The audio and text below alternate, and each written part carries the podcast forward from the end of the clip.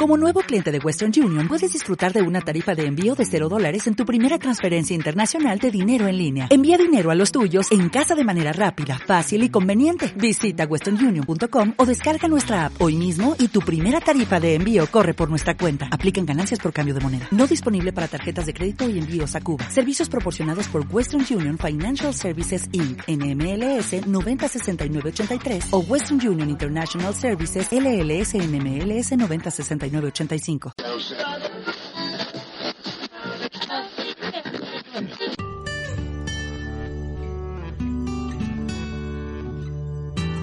Bienvenidos a Luces Extrañas, un programa sobre astronomía para astrófilos.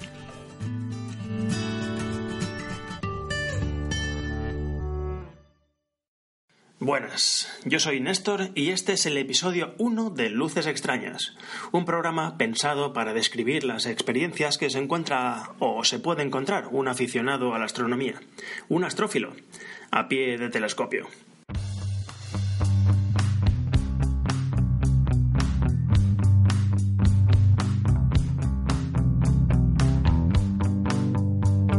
Para quien se pase por primera vez por aquí, cabe decir que me llamo Néstor, no soy astrofísico ni tengo una profesión relacionada con la ciencia, soy aficionado a la astronomía.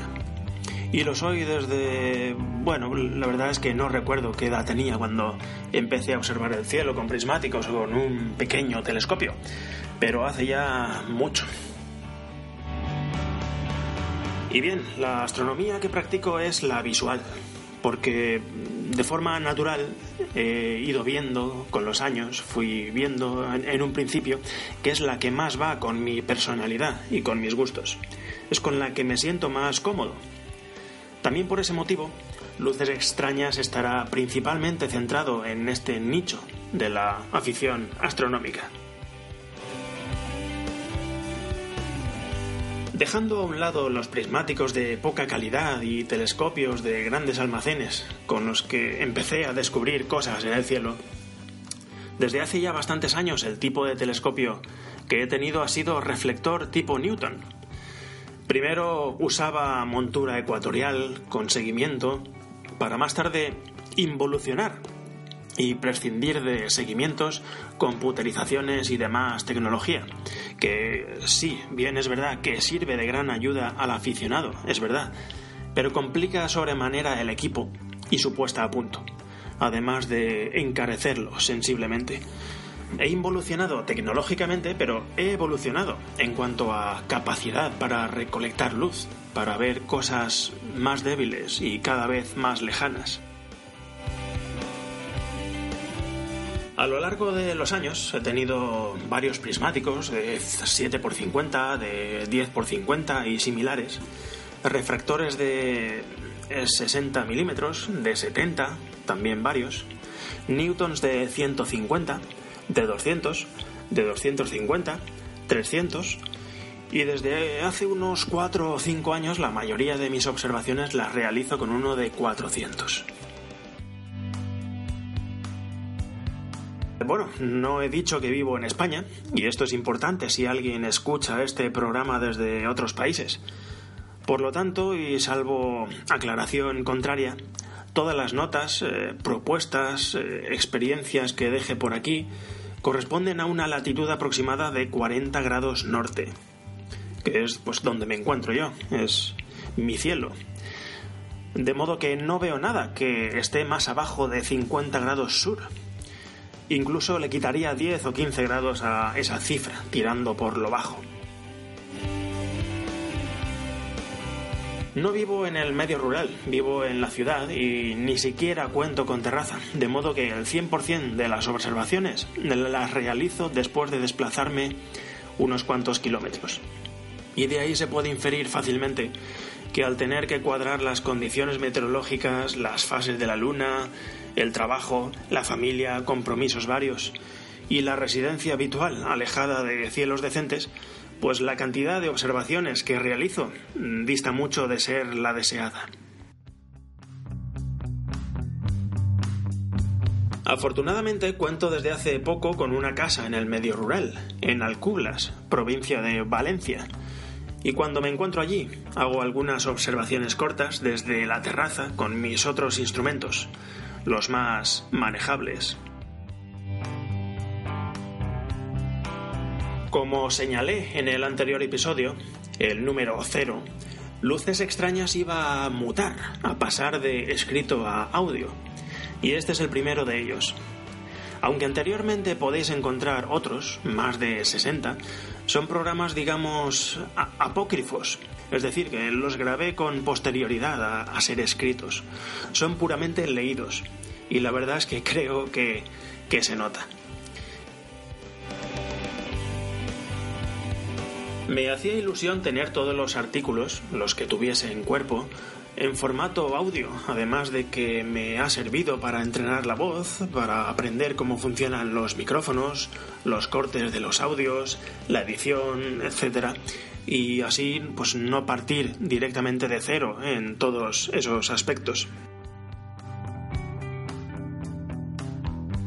En el anterior artículo del blog, Metamorfosis, he dejado al final una relación de los audios disponibles hasta el programa cero, de todos modos, cada artículo sigue teniendo su pequeño reproductor en la cabecera.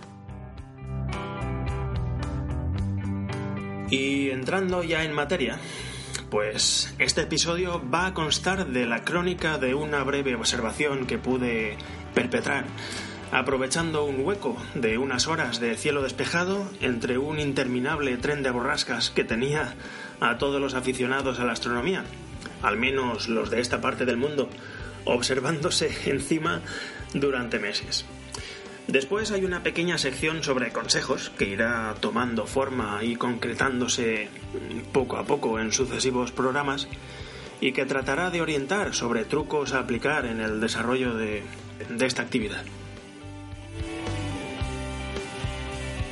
Así que vamos a ello.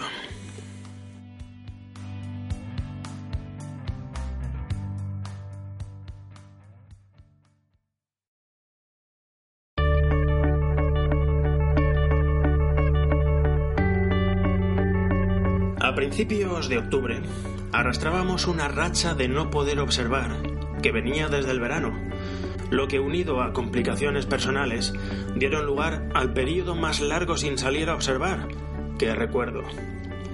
La luna se ponía propicia otra vez y me puse a buscar previsiones meteorológicas desde principios de semana por diferentes webs especializadas. Vi un posible hueco el día 9 de octubre y allí que me lancé.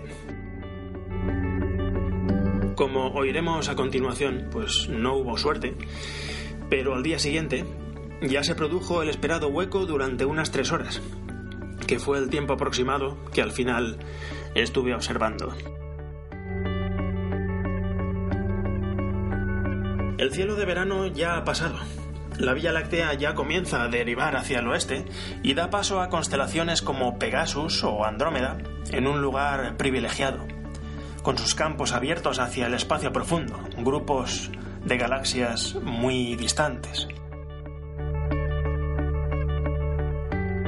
No todos son galaxias en estas áreas típicas del otoño, sin embargo, y en las escasas tres horas de observación, pues pude observar algunos cúmulos abiertos, nebulosas planetarias o regiones H1.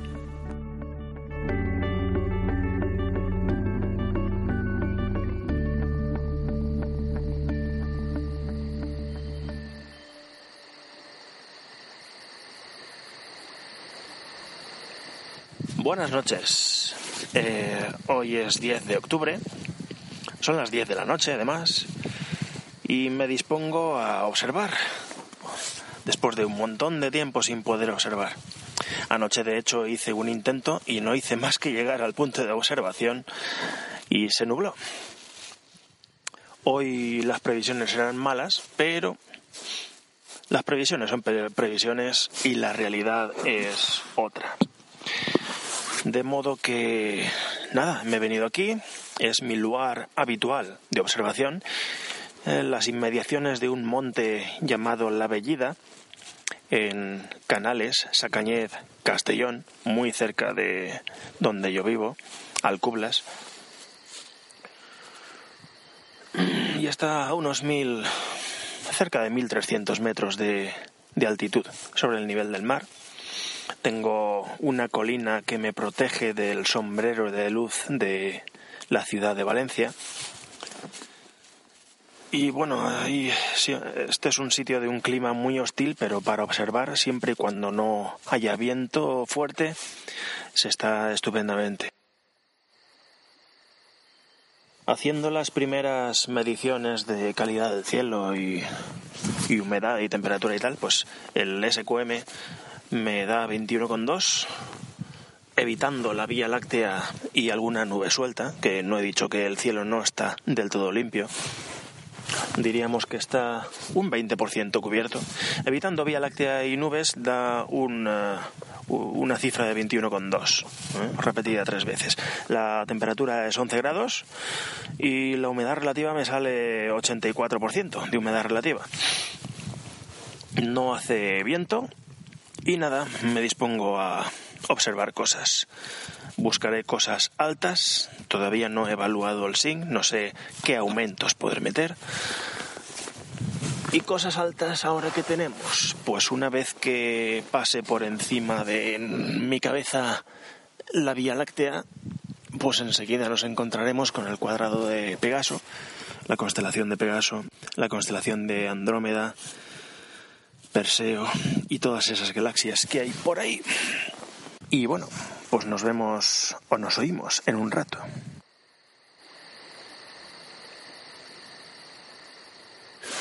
El primer objeto que he decidido observar pues ha sido un cúmulo abierto, un cúmulo abierto en Casiopeia. Se trata de NGC 663. En el catálogo este que se inventó Patrick Moore, este británico del monóculo, eh, tiene la entrada 10, ¿vale?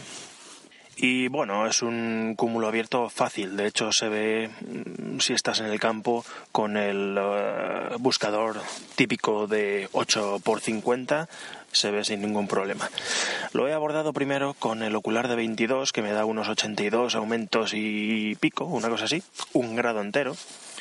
Lo abarcas bien un cúmulo en principio anodino, ¿no? Pues como a mí me parecen la mayoría de los cúmulos abiertos realmente. Pero bueno, he querido exprimirlo más y apreciar un poco más las sutilezas y los contrastes entre las estrellas más brillantes y las menos y pues al meterle una lente Barlow y duplicar los aumentos mm, he perdido un poco de contexto y un poco de belleza del contexto. Pero eh, los eh, detalles eh, más sutiles al alcanzar estrellas de menor brillo, menor magnitud, se aprecian unos contrastes más sutiles entre unas estrellas y otras y bueno, pues eh, jugando un poco con apreciando estrellas dobles muy unidas, a ver hasta dónde era capaz de llegar el telescopio en su resolución. En cuanto al SING, mm, no es eh, perfecto, pero he hecho una prueba de estrella con Vega y está bastante bien hay bandas eh, que corren de parte a parte la estrella desenfocada y eso significa que el signo es óptimo y de hecho no he podido obtener estrellas muy puntuales metiendo esos 165 aumentos, pero es más que aceptable el SIG, ¿vale?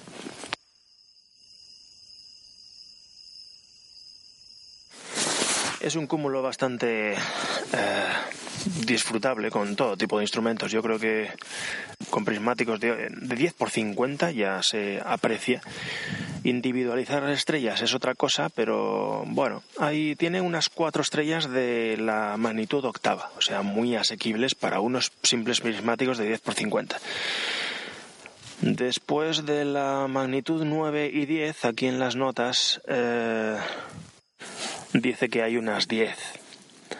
Hay unas 60 estrellas más débiles de la magnitud 10 sobre un área de 15 minutos.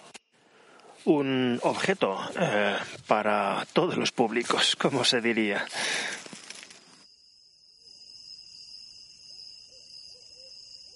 Se me ha olvidado decir que la magnitud integrada de este cúmulo abierto es de 7,1 y mide 16 minutos de, de arco.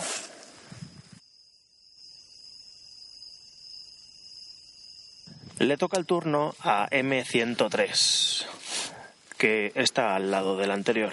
M103, también conocida como NGC 581, pues está al lado del cúmulo abierto anterior. También es un cúmulo abierto y básicamente es un triángulo casi equilátero de tres estrellas.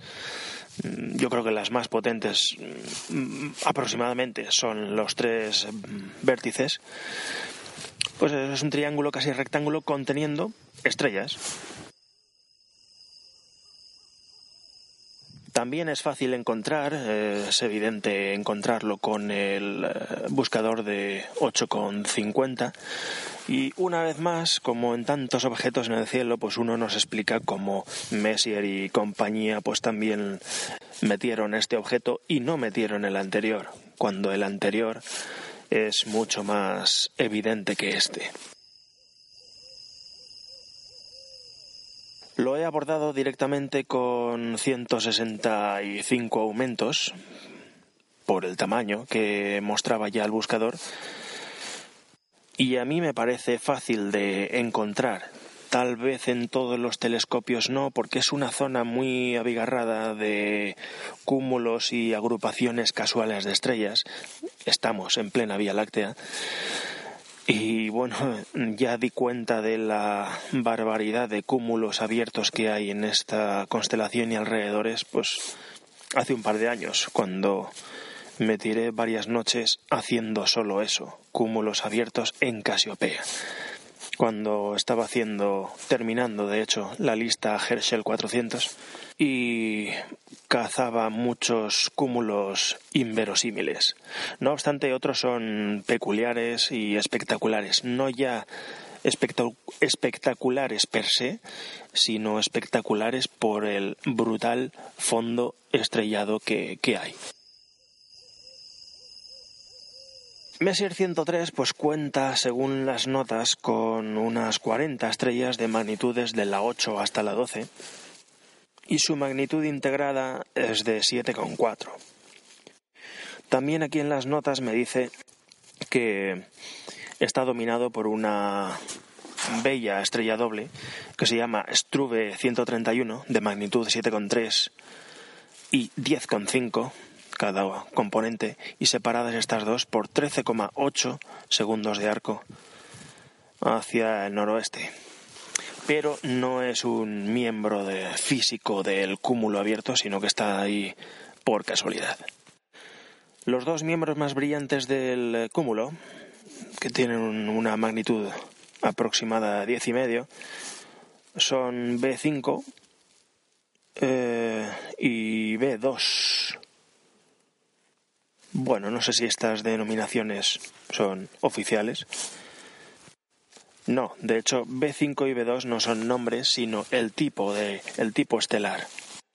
Lo más curioso del, eh, del cúmulo abierto, además de su forma triangular, es la estrella naranja brillante que se encuentra en medio del triángulo. De las de dentro del triángulo, si no es la más brillante, es una de las dos más brillantes. De todos modos, es la que más atención llama por ser claramente anaranjada. Es una estrella gigante roja y eh, brilla con una magnitud de 10,8, de tipo espectral M6. Y bueno, según las notas también es uno de los miembros del catálogo Messier más remotos. Está a una distancia de entre 8.000 y 9.200 años luz de distancia. La incertidumbre que hay, ese rango, ese margen de error, se debe a las nubes de, absorción que hay en su camino y que pues impiden ver el brillo real del cúmulo.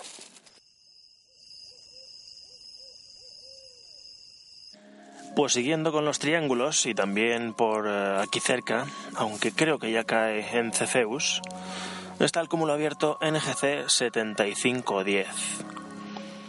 Es un cúmulo abierto pequeñete, con forma también de triángulo, de cuña, pone por aquí en unas notas, una servilleta, vamos, plegada en forma de triángulo.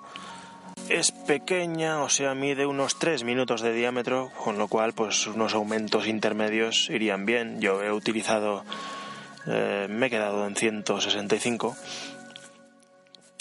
y mm, es mm, discreta, pero bueno, yo creo que con, unas, con un buen método de salto de estrella se puede encontrar relativamente fácil. Tiene magnitud integrada de 7,9. Para encontrarla yo he seguido la ruta que me marca la línea que unen Beta Cephei y Iota Cephei. Eh, de ahí pues prolongo esa línea y ni siquiera un 100%, sino un 50% hasta 4 Cassiopeiae eh, una estrella eh, rojo anaranjada relativamente brillante entonces me ha servido para encontrar lo demás y bueno la verdad es que pues he buscado esa estrella pero mm, la verdad es que la podría haber perfectamente obviado porque justo al lado tiene el cúmulo abierto M52 no obstante, pues eh, como estrella de referencia está bien y como objetivo también para que le gusten estas cosas, porque es una estrella claramente naranja, amarillo anaranjada diría yo. Naranja roja pone aquí en las notas un espectro M1. Y bueno, este no es, no es el objetivo. El objetivo es el cúmulo abierto y ya lo he definido. Y bueno, me he encontrado esta estrella naranja, me he encontrado con el, el cúmulo abierto 7510, que es el que buscaba. Eh, al lado de la estrella 4 Casiopeia está M52, que he obviado. Y como, muchos, como a muchos fotógrafos les gusta retratar, mm, M52 junto a otro objeto que hay cerca, que es la nebulosa de la burbuja pues yo eh, no me he resistido y he ido a por ella. Nebulosa de la burbuja, NGC 7635. Bueno, esto le adjudican una magnitud de 11. Hay que hay que pues eh, detectar una estrella que tiene una neblinosidad eh, evidente a su alrededor y entonces pues fijarla, centrarla, meterle aumentos y usar filtro y a ver cuando suena la flauta. Y con 40 centímetros empieza a sonar la flauta.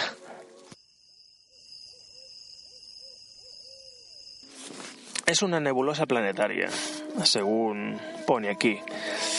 Em, no lo tengo claro por la forma, pero si dice que es nebulosa planetaria, lo es. Da igual.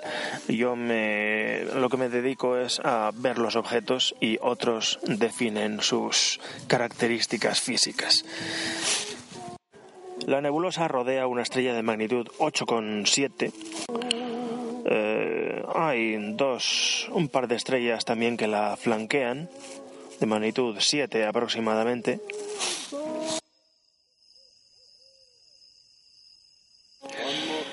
y es con calma y con las técnicas del observador veterano o semi-veterano como realmente se saca algo de partido de estos objetos, ya que es extremadamente débil.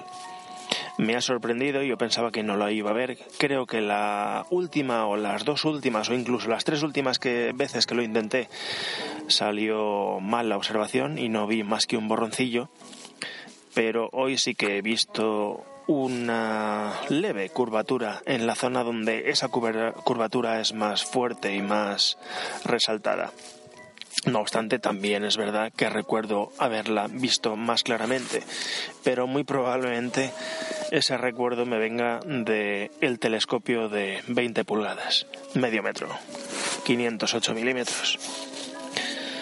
Eh, por supuesto, he tenido aunque se puede intuir sin filtro, para observarla hay que poner filtro.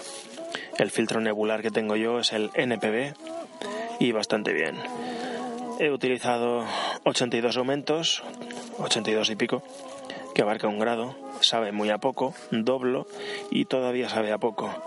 Y le he metido el ocular de 6,7, que me saca 271 aumentos a todo esto.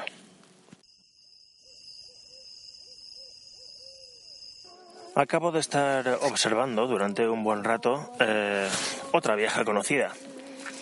Se trata de la nebulosa Comecocos. Eh, Pac-Man Nebula le llaman los anglosajones. Eh, el número de entrada en el catálogo NGC es 281. Y bueno, es un cúmulo abierto asociado con una nebulosidad. Mm, yo diría que tiene más Claro, yo es que tengo pues un diámetro de 40, eh, me llama más la atención la nebulosa que el cúmulo. El cúmulo, bueno, se le llama Comecocos por la apariencia que tiene en algunas fotografías, por el, el personaje del videojuego que el de los 80. En el eh, centro preciso de la imagen se ve un, eh, un, mogolloncillo de estrellas. Parece una, pero se nota enseguida que está acompañada por otras. Y pues parece que es una estrella cuádruple. Burnham 1 o Beta 1 de magnitudes 8,6, 9,3, 8,9 y 9,7, según tengo aquí en las notas de separaciones 1,4 segundos, 3,8 segundos y 9 segundos. O sea, es tan apretado que hay que meter aumento para resolverlas. Y bueno, he conseguido verla mm, mucho mejor de lo que yo creía que la iba a ver. He utilizado para poder abarcarla nada más que 82 aumentos, con el Nagler 22 sin Barlow, pero con filtro.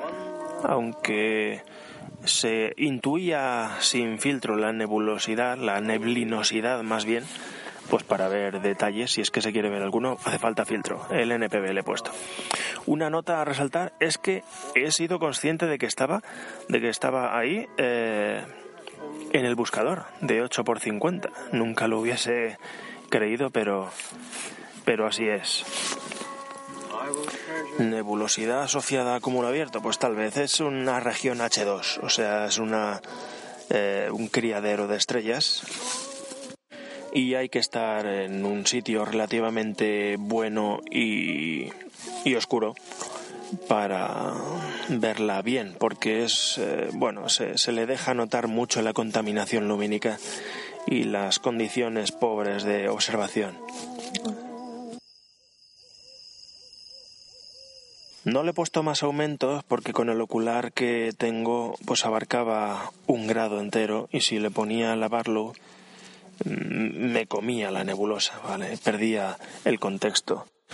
La magnitud visual que le atribuyen eh, al conjunto, la magnitud integrada es de 7, 7,4, 7,3, depende de a quién consultes. Y bueno, parece, según dice aquí en el programita este de la tableta, que está a unos 10.000 años luz de distancia en el brazo galáctico de Perseo, de nuestra galaxia. Y es una zona bastante ocupada, pone aquí, de formación estelar. Y bueno, yo lo he visto mucho detalle, yo lo he visto mucho detalle. Como siempre, pues no tiene eh, una periferia, o sea, un, un círculo cerrado, un, eh, terminando la bola muy definido, no tiene los bordes abruptos. Lo que más abrupto tiene es eh, la mandíbula superior, digámoslo así, la parte superior de los dientes del personaje, vamos, el cielo de la boca, como diría un amigo mío y le he apreciado pues eh, entrantes oscuros que se meten y tienen varias ramificaciones dentro de la nebulosa. Además he logrado atisbar un punto oscuro, que es vamos una nebulosa no brillante que absorbe la vamos que, que no brilla, es, eh, es una, una nebulosa oscura como el entrante del que acabo de hablar, pero aislada, mm, relativamente cerca del grupito central.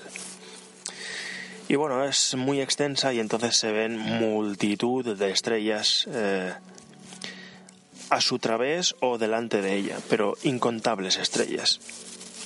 No, uno no puede discernir ni atisbar ni adivinar cuáles forman parte de lo que es el cúmulo abierto de las que son de las que están ahí, vamos, de las que están ahí por casualidad. Y bueno, la he visto también que no he querido perder la oportunidad de hacer un dibujo, el primer dibujo que hago de esta nebulosa. Con telescopios menores, incluso con este telescopio en otras ocasiones, no la he visto con suficiente detalle como para intentar plasmarlo. Así que dibujo hecho y bueno, un dibujo in extremis porque mientras lo hacía he visto que se cubría de nubes el cielo Ahora estoy viendo la nebulosa otra vez por el ocular. La sigo viendo estupendamente. Y aparto la vista a otras partes del cielo y parece que ha mejorado un poco, aunque ahora hay más de un 50% de cielo eh, cubierto de nubes. Intentaré esquivarlas.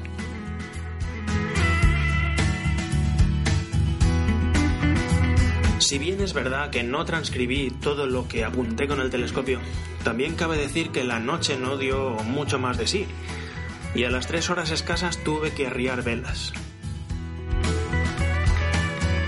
Fue poco tiempo para las ganas que tenía de observar, pero mucho en comparación con la probabilidad que había de no haber podido observar nada.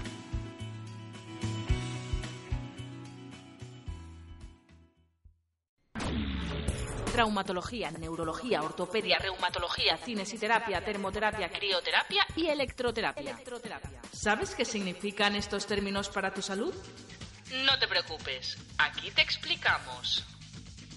Salvi Melguizo y su experto equipo con 15 años de experiencia traen para ti El Rincón de Fisioterapia. Escucha este podcast en fisiosmterapia.com barra podcast, Spreaker, iBox y en iTunes. Si la medicina es la ciencia que da años a la vida, la fisioterapia es la ciencia que da vida a los años. Esperamos que os guste cuanto os hemos grabado y que disfrutéis tanto escuchándolo como nosotros contándolo. Un saludo. Conectando con la clínica.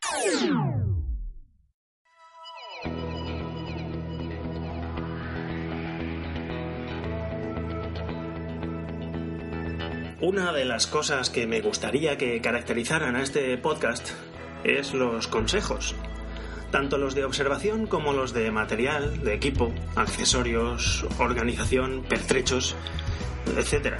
Ideas sacadas de la experiencia propia o ajena, pues que permitan reducir o acortar la curva de aprendizaje cuando te dispones a usar o hacer algo nuevo. No tengo un guion ni una relación de temas que tratar en un orden preestablecido, pero me parece absurdo, por ejemplo, soltar hoy, de buenas a primeras, el concepto de pupila de salida, o el de astigmatismo, la visión escotópica, la colimación, o cualquier otro que no, no por difícil, sino por muy específico, sería poco o nada apropiado, nada útil, para empezar de cero. Por eso las primeras notas que voy a tratar en los primeros programas serán acerca de los comienzos.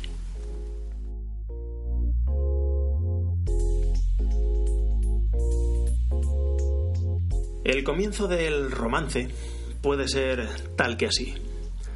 Has decidido que te lanzas a la aventura. Has escuchado la llamada de la selva. Algo te pica por dentro desde hace un tiempo y quieres comenzar a practicar esta afición a poder disfrutar de todas esas imágenes maravillosas que se ven en los libros y las webs sobre el universo, verlas por ti mismo. Próximo paso lógico, comprar un telescopio. Un telescopio que has visto en unos grandes almacenes, en el escaparate de una óptica, en una tienda de electrodomésticos. Después ya solo será cuestión de tiempo que empiecen a desfilar galaxias y objetos celestes exóticos por delante de, de nuestro ojo, ¿no es así? Probablemente esto ocurra punto por punto, miles de veces en las proximidades de la Navidad o, o, cuando alguien cumple años y pide que le regalen un telescopio, que es lo que le catapultará a descubrir las maravillas del cielo. Cuando toca montar el telescopio, pues tarda varias horas, cuando no días, intentando descifrar dónde y cómo va cada pieza. Una vez conseguido esto, no se sabe cómo utilizarlo, cómo apuntarlo, cómo controlarlo, qué tapas quitar y, cuáles dejar, qué tornillos accionar, eh, para qué sirven esos pomos flexibles y un largo etcétera.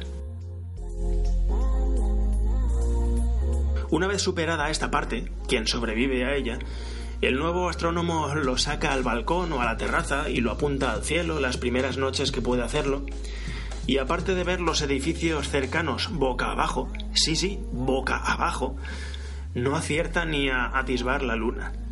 No conoce conceptos como el enfoque, los oculares intercambiables, puede incluso que ni siquiera lo haya puesto, la latitud, el buscador. Y mientras intenta ahí fuera dominar el telescopio, contorsionando su cuerpo de las formas más inverosímiles, se va dando cuenta que de noche y a la intemperie hace un frío incómodo. A pocos metros tiene la televisión, en el salón con la calefacción puesta, de modo que lo deja para otro día. Resulta demasiado tentador y deja esto de la astronomía para otro día. Pero incluso hay algunos individuos que se caracterizan por su pertinacia, que consiguen salvar esos obstáculos, pero se ven sorprendidos por una inesperada falta de aliciente una vez que han contemplado la Luna dos o tres veces. Y en contados casos algunos llegan a ver Júpiter o Saturno. Todo lo demás que obtienen al apuntar al cielo son estrellas individuales sin atractivo alguno. ¿Dónde están esas galaxias espirales tan nítidas, esas coloreadas nebulosas y esos enormes y nítidos planetas que salían fotografiados en, la caja del telescopio cuando lo compré? La ilusión y la expectativa de poder ver algo interesante por el telescopio se han desvanecido. El destino irremediable de ese telescopio va a ser acumular polvo en el trastero o ser vendido en eBay o en Wallapop o en algún sitio, algún sitio de estos. Sin embargo, el hecho es que miles de entusiastas astrónomos aficionados están ahí fuera cada noche, cada noche que las condiciones lo permiten. Para ellos la astronomía es la afición perfecta y son conscientes de que apenas tienen tiempo libre para poder ver una, una parte muy pequeña de las maravillas del cielo que tienen a su alcance. ¿Cómo lo hacen? ¿Cómo ser uno de ellos?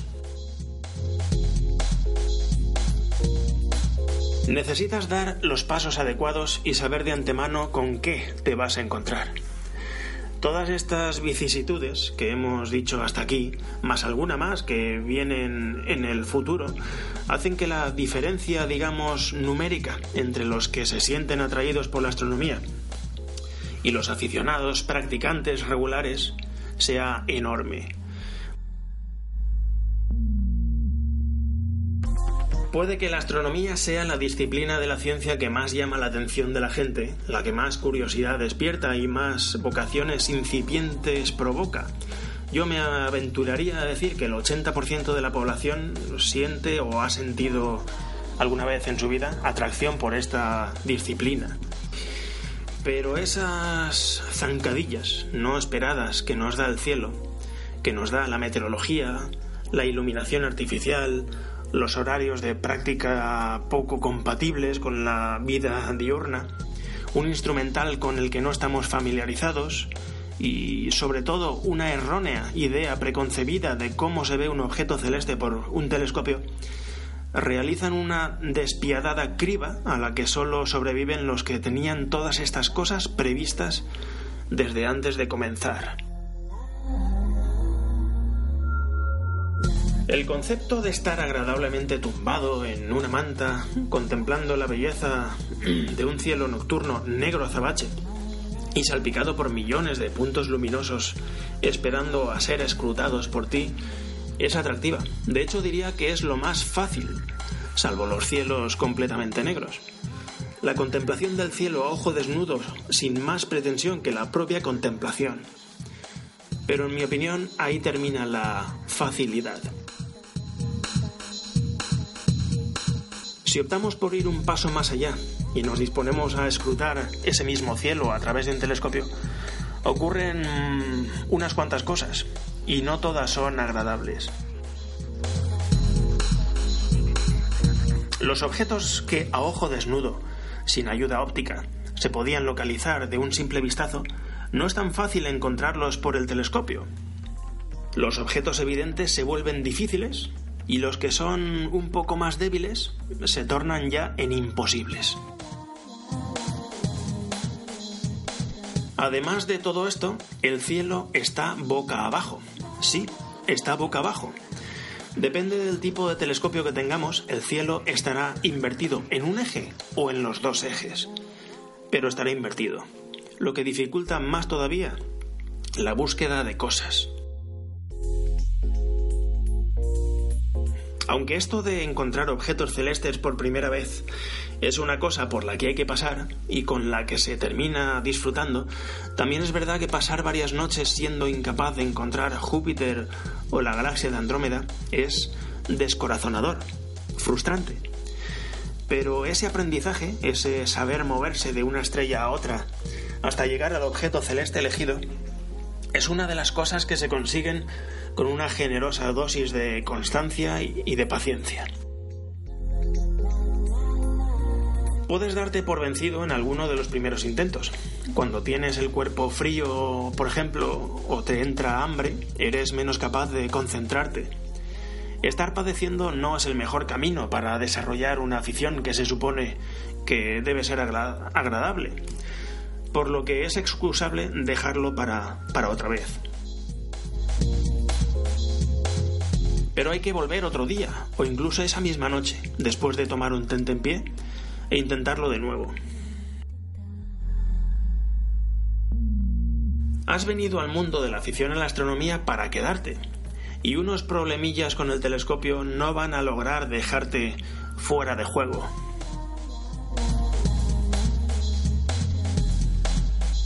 Siguiente asalto. Antes de ni siquiera acercarte al ocular del telescopio, escoge un sector del cielo, uno reducido, uno característico, y si es posible, que resulte cómodo para apuntar posteriormente el telescopio allí. Yo aconsejo una constelación, porque en los mapas, en los mapas celestes, vienen unidas sus principales estrellas pues con líneas, formando triángulos, cuadrados, diferentes figuras, que sirven de una ayuda inestimable, una gran ayuda para encontrar después en el cielo esos mismos patrones. Con el mapa estelar de esa zona, debes empezar a identificar a primera vista la correspondencia entre las estrellas que figuran en el mapa y lo que se ve en el cielo, yendo de una a otra por diferentes rutas. Te darás cuenta enseguida de que no parece que guarden las mismas proporciones en papel que en el cielo real. Acostúmbrate, es una consecuencia de plasmar en una superficie plana, que es el papel, algo curvo que te, que te envuelve, como es el cielo. Una vez familiarizado con ese grupo de estrellas o constelación, ya es tiempo de volver al telescopio.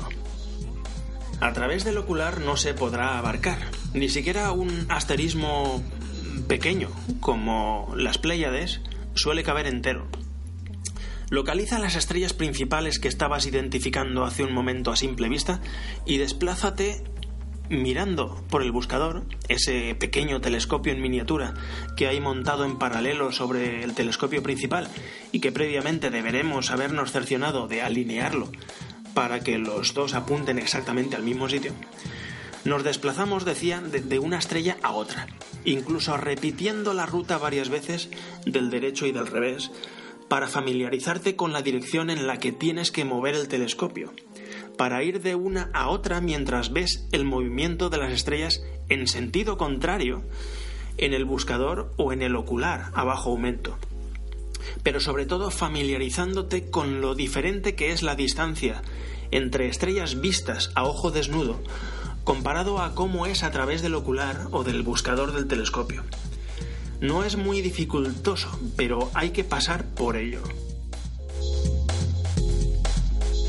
Si pretendemos saltarnos este paso, nunca seremos conscientes del pequeñísimo trozo de cielo que se ve por un telescopio y las distancias que apreciemos al ocular o por el buscador no las podremos, digamos, casar en nuestra mente con las distancias que vemos sin ayuda óptica. Elige varias constelaciones y haz lo mismo. No es un aprendizaje rápido, pero como todo lo bueno, es mejor lento pero seguro.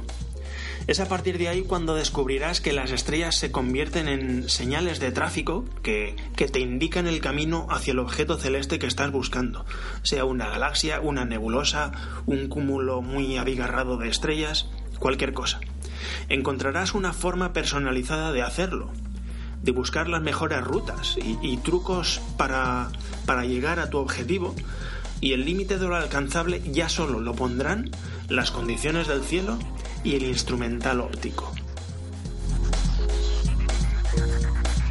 Si has hecho lo anterior, paso a paso, sin agobios, pero teniendo claros los pasos, eres todo un tipo. Tienes mi reconocimiento. Y bueno, de momento ya está bien por hoy. He sido poco concreto, he sido un poco vago en esta primera ocasión.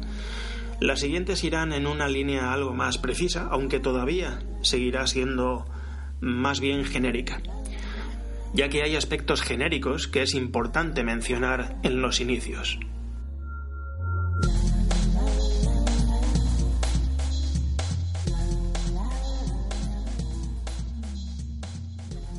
Y hasta aquí ha llegado el episodio número uno. Espero que haya sido soportable y deseo que seáis testigos de su mejora con el tiempo y con el trabajo. Para contactar, dejar comentarios, preguntas, consultas o saludos, tenemos la cuenta de Twitter arroba luces-x. Para ese mismo cometido tenéis abiertos los comentarios del blog, que recuerdo que se encuentra en www.lucex.wordpress.com.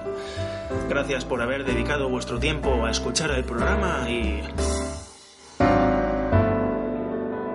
Nos vemos por ahí fuera.